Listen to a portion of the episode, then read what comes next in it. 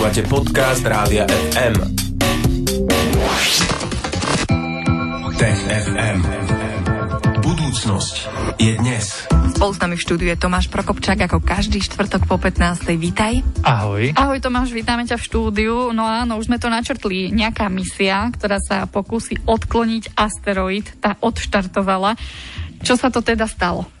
No NASA si chce vyskúšať technológiu, a nielen NASA, ale vlastne celý svet si chce vyskúšať technológiu, ktorá by nám raz mohla pomôcť a nás zachrániť, keď by na našu planétu smerovalo vesmírne teleso, nejaká planétka alebo asteroid, tak či by sme boli schopní odkloniť ho z kolíznej dráhy. Tak e, to sa stalo v stredu a odštartovala vesmírna loď, alebo teda nosná raketa Falcon 9, ktorá vyniesla misiu DART k takému dvojtelesu.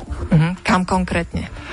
To je sprievodca Zeme, čiže v princípe je to jeden zo skupín planétie, ktoré sa volajú e, odborne, že a objekty Apollo a Amor skupiny. A v princípe sú to ale telesa, ktoré sprevádzajú našu Zem, ale nie sú teda pre nás nebezpečné. My vieme, kde sú tieto telesa, alebo tento dvojteleso, pretože to je ako keby dvojasteroid.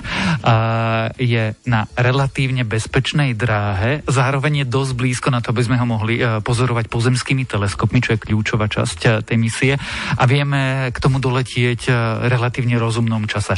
Takže nie je to nebezpečné, je to relatívne nedaleko a už k tomu letí misia DART. Uh-huh. A NASA túto misiu poslala preto, aby sme sa na tom niečo naučili?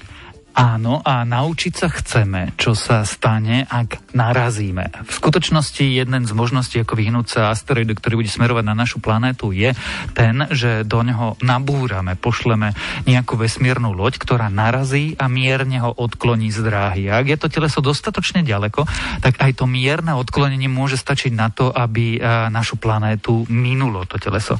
Ale my si nie sme istí, či to funguje, ako to funguje a okolko to funguje. Tak práve preto teraz NASA poslala 300 miliónovú misiu do kozmu, ktorá narazí do, do asteroidu alebo do planetky Dimorphos a bude sledovať, aké dôsledky tohto nárazu budú a teda okolko sa zmení jeho dráha. Hm, čiže toto je ten primárny cieľ, aby sme sa teraz naučili, ako to bude vyzerať. A či je to vôbec bezpečné a či uh, vieme dobre predvídať. Pretože jedna vec je trafiť vesmírne teleso, ale druhá vec je mať zrátanú jeho dráhu a dôsledky tohto nárazu. Že aby sme si v skutočnosti neuškodili.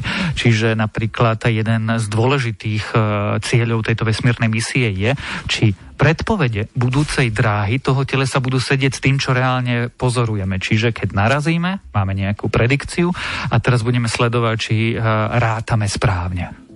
Kedy, no. sa, kedy sa toto stane? Áno, áno, to by ma tiež zaujímalo. Štartoval v stredu, teda včera, a doraziť by misia DART mala k tomu dvojtelesu Didymos Dimorphos v septembri budúceho roku, čiže keď teraz tak rýchlo rátam v hlave, tak je to koľko? 10 mesi- 11 mesiacov. Mm-hmm. Čiže čo skoro, ale teda na jeseň budúceho roku. No a ako zistíme, že či sa to podarilo? Budeme sa pozerať.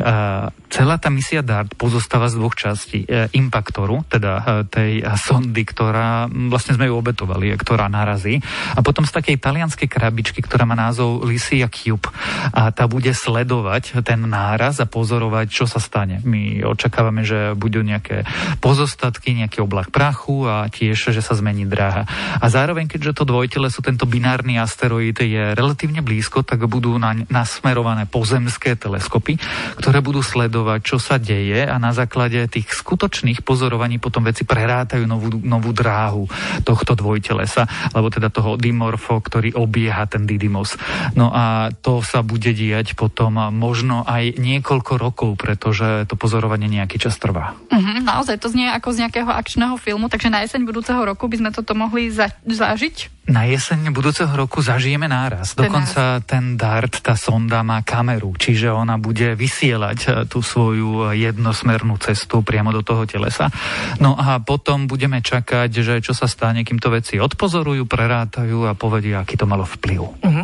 A voľným okom to asi nebude vidieť ako nejaká padajúca hviezda. E, nie, bohužiaľ, a napriek tomu, že ten Didymos je relatívne veľký, to väčšie z tých dvoch telies má nejakých 800 metrov v priemere a ten Dimorphos má 160, 100 70 metrov v priemere, tak predsa len to sú malé asteroidy. Voľným okom nepozorujeme ani Ceres a podobné telesa medzi Marsom a Jupiterom, čiže nie, bohužiaľ, ani dokonca s ďalekohľadom na záhrade si toto, toto teleso, ten binárny asteroid nepozrieme. Naozaj sme odkazaní na naozaj veľké, veľké ďalekohľady profesionálov. No, znie to napínavo a tak dobrodružne znie aj tá nasledujúca téma, ktorej sa budeme venovať o živote a, a nových možnostiach života v extrémnych podmienkach na morskom dne. Bude reč, ostaňte s nami.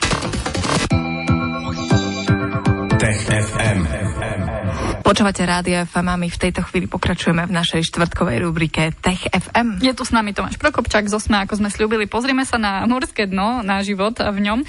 Tomáš, povedzme si najprv, že aké sú najextrémnejšie podmienky na život?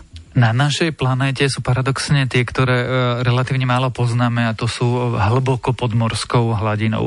Predsa len a my e, poznáme, ako to vyzerá na horách, poznáme púšte, ale keby si sa opýtala, že kde našu planétu poznáme prakticky najmenej, tak sú to hlbiny, hlbiny morské. No a napriek tomu, že tam sú podmienky veľmi extrémne, vysoký tlak, je tam chladno, tak e, sme tam narazili na život. Ako to tam vyzerá na tom morskom dne? Teda viem, že nevieme až tak dobre, ale možno niečo budeš vedieť. Je tam veľká tma, ale uh, sú tam akési trhliny. Tieto trhliny v podmorskou hladinou vytvárajú podmienky na niečo, čo voláme hydrotermálne prieduchy. Jednoducho tam ako keby sa objaví trhlina v zemskej kvôre a potom tá, tie hĺbšie vrstvy dokážu prenikať na povrch, vytvárajú akési chocholy minerálnych trošku to môžeme nazvať prameňou, ono sa to volá naozaj, že chochol. A tam sú látky, ktoré sú veľmi bohaté a užitočné pre život. Predstavujeme si to ako nejaké ostrovčeky, oázy v púšti, v tej morskej, podmorskej, mhm. temnej púšti, kde vlastne nič nie je, zrazu nachádza takýto prieduch a okolo neho existujú také oázy života a práve v týchto extrémnych podmienkach výskumníci teraz sledovali, čo sa stane a aký to môže mať vplyv na naše premýšľanie o živote ako takom.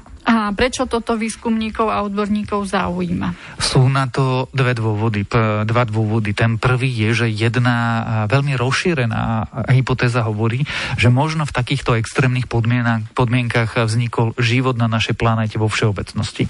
Pretože keď máš niekde e, veľký rozdiel medzi teplotami okolitej vody a tejto zohriatej vody, keď máš niekde prostredie, ktoré je bohaté na rôzne chemické prvky, tak prirodzene začnú vznikať a prírodzene prirodzene na dlhom časovom období.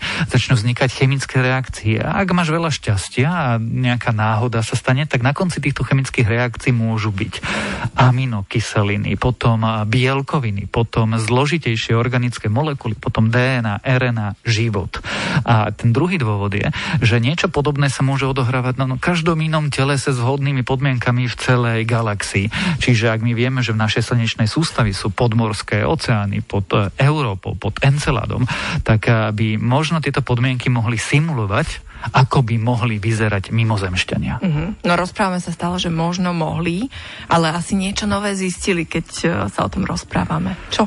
Jednou zo záhad bolo, ako tento život funguje a, a ako funguje na chemickej a, eh, úrovni, pretože keď si zoberieš na život a, na našej planete, na povrchu, dokonca aj a, u nás, u ľudí, tak niečo jeme, dýchame, Výsledkom sú chemické reakcie, metabolizmus, získavanie energie a môžeme fungovať, rozmnožovať sa, hýbať sa a tak ďalej. Lenže e, si hlboko pod morskou hladinou, žiaden kyslík tam nemáš, čiže ho nemôžeš používať, nemáš slnečný svit, takže ho nemôžeš používať. A musíme hľadať nejaké alternatívne cesty, na základe čoho ten život môže fungovať. Ako funguje jeho e, metabolizmus, ako môže získavať energiu, ako dokáže syntetizovať bielkoviny a vytvárať si látky, ktoré potrebuje na rozmnožovanie, na pohyb, na e, obyčajné fungovanie.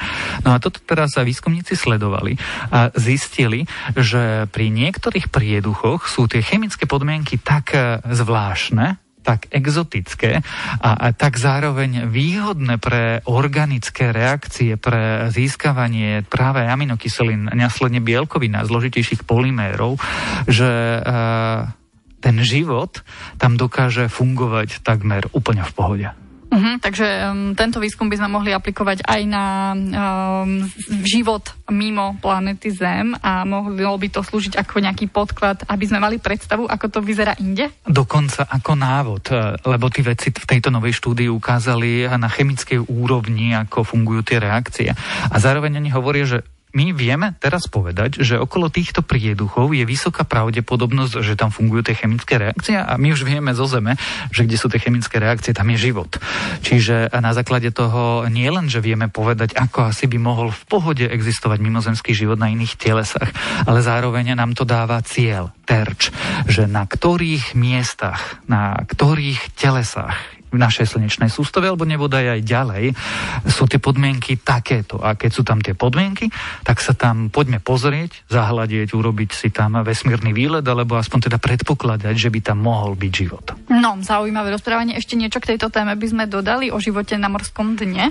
No nie je to ľahký život, ale ako vidíme, kde je iba trošku, trošku možností, tak život sa dokáže uchytiť. Jednoducho dokáže fungovať v podmienkach, ktoré sú extrémne, nehostinné, nepríjemné a často náhodné. To je vlastne dobrá správa pre život ako taký aj pre ľudí, ktorí radi hľadajú mimozemský život. No o extrémnych podmienkach sme sa rozprávali dnes v TFM, to bola tiež jedna z tém v rámci tohto dnešného vydania, ktoré pripravil Tomáš Prokopčák. Z 8. o týždeň vo štvrtok po 15. prinesieme ďalší TFM. Tomáš, v tejto chvíli ti ďakujeme a maj sa pekne. Ahoj. Tech FM.